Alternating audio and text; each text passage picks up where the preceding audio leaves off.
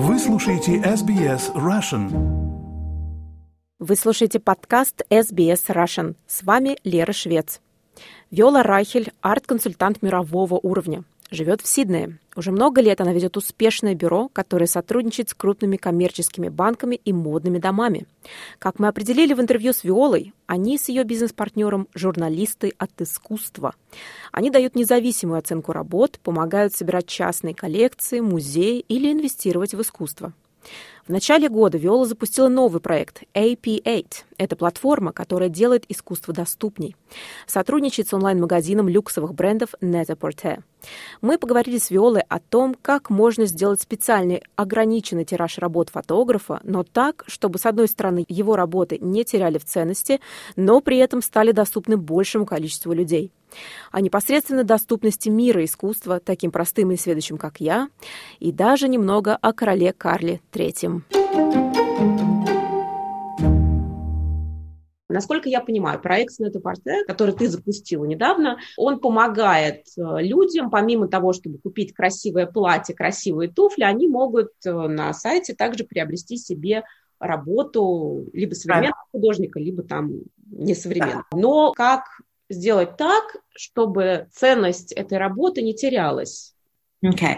Вот для меня этот проект очень важный, потому что я все годы работала, э, последние 20 лет уже я работаю с очень большими коллекционерами, очень большие музеи, частные банки, и мы работаем на самом высшем уровне. И такие коллекции, что я видела, это я только смотрела в книге, когда я была маленькой. Я очень всегда хотела чтобы все могли такое чувство иметь. Понимаете, чтобы все могли иметь действительно хорошие картины, фотографии у себя дома, и не надо было, чтобы им волноваться, если это такие, да, действительно это правильная цена, и если это качество, если это модно, если в какую рамку ее положить, как я правильно представляю ее.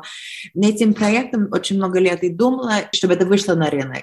И когда мы начали с Net-a-Porter разговаривать, они очень хотели, чтобы иметь искусство на их сайте, и они начали начали продавать вещи для дома. Когда ты идешь на Net-a-Porter, ты понимаешь, что эта сумка, эти кеды, эти джинсы – это самое модное, самое лучшее качество. И мы хотели, чтобы люди имели такое же знание, что эта картина самая хорошая, самая модная, самое лучшее качество. Первый художник, с кем мы работаем для этого проекта, покойный французский фотограф Ги Бурдан. Он был фотограф для французского Vogue. Сейчас недавно было сто лет французской Vogue, и его картины были на обложке. Он считается самый большой, самый важный французский фотограф этого периода. Он, он снимал фотографии после войны 60-е годы, 70-е годы, потому что он поменял, как мы смотрим на рекламы. Он делал рекламы для французского Vogue, для всех, для Chanel, для Charles Jourdan, Piaget, Van Cleef Arpels.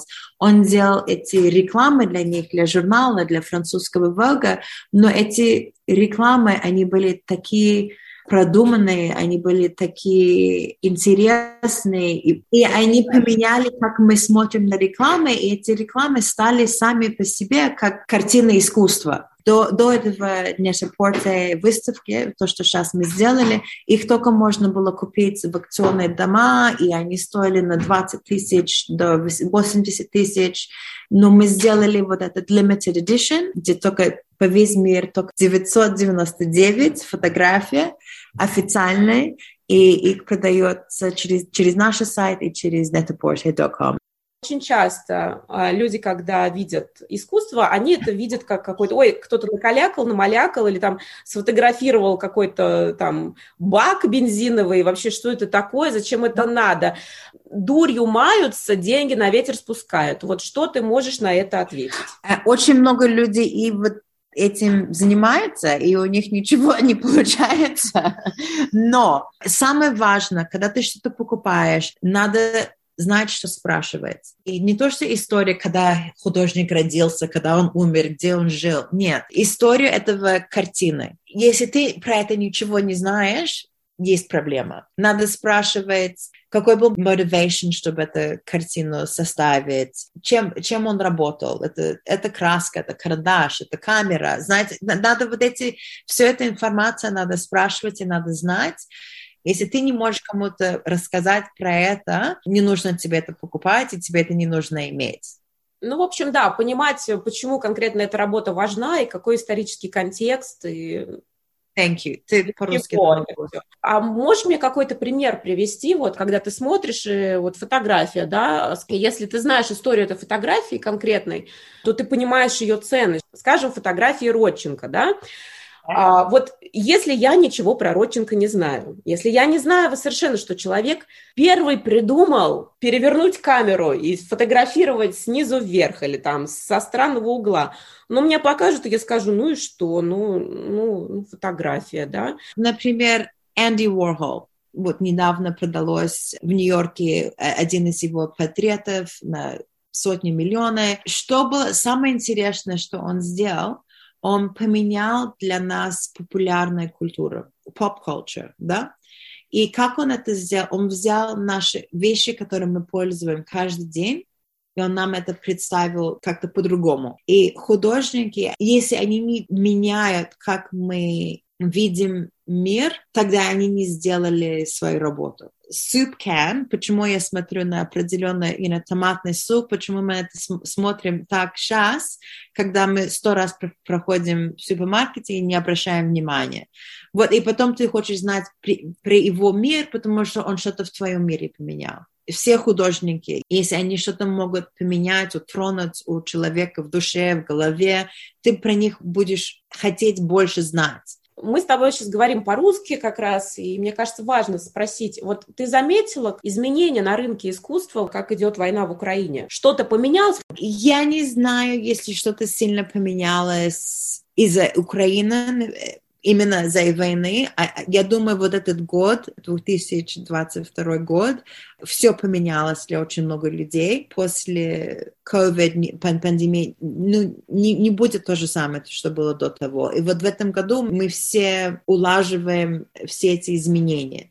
И то же самое на рынок искусства, на то же самое на финансовые рынки и с банками сейчас. Конечно, очень много русские, с кем мы работали, они сейчас намного тише, они не покупают то, что они покупали.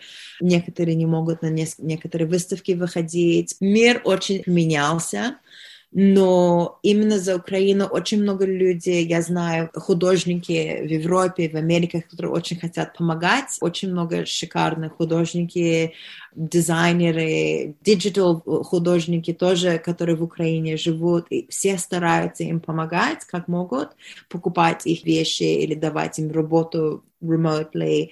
Очень все стараются помогать. Весь мир сейчас э, поменял наш рынок, не, не только война. Меня всегда очень интересует момент сближения человека и искусства, когда человек думает о том, что искусство это не для него, там музей не для него, что музей это для вот там тех людей, которые там в этом разбираются или у которых... Как же сделать так, чтобы человек почувствовал себя спокойно? Они должны иметь какой-то комфорт, знание э, перед тем, чтобы это сделать, понимаешь? Да. Вот сейчас наш новый король в Англии, перед тем, что он был король, он был принц Чарльз, и когда он был принц Чарльз, я работала с ним много лет, у него было такое charity, называлось Children in the Arts. Все говорят, почему ты с этим занимаешься? Люди голодные, люди больные, люди... Знаете, есть много другими вещами, чем заниматься, чтобы деньги собирать. И он говорит, я хочу, потому что есть эти дети, их, им надо exposure to excellence. Это было очень важно для него. Всем нужно этот exposure, знать, что вот такое существует, и, и как-то людям это помочь им познакомиться с этим миром, да. быть ближе к нему. Познакомиться, exactly. А скажи пару слов, а что именно ты делала для вот этого благотворительного фонда? Я консультировала, и мы еще имели э, аукционы и такие обеды, куда мы приглашали, я приглашала все свои клиенты и частные банки. Но самое интересное, когда я могла брать детей, которые в музей шли первый раз.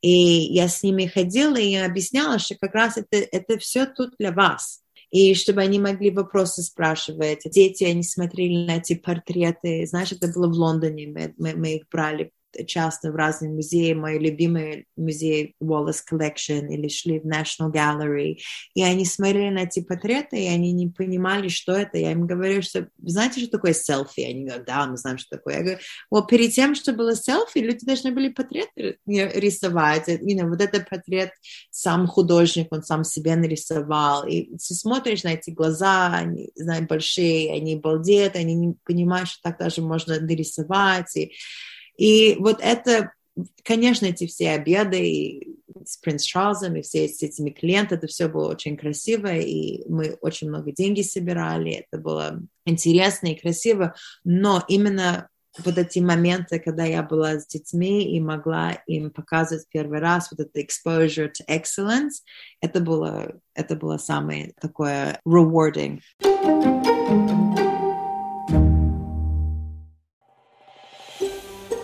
Хотите услышать больше таких историй? Это можно сделать через Apple Podcasts, Google Podcasts, Spotify или в любом приложении для подкастов.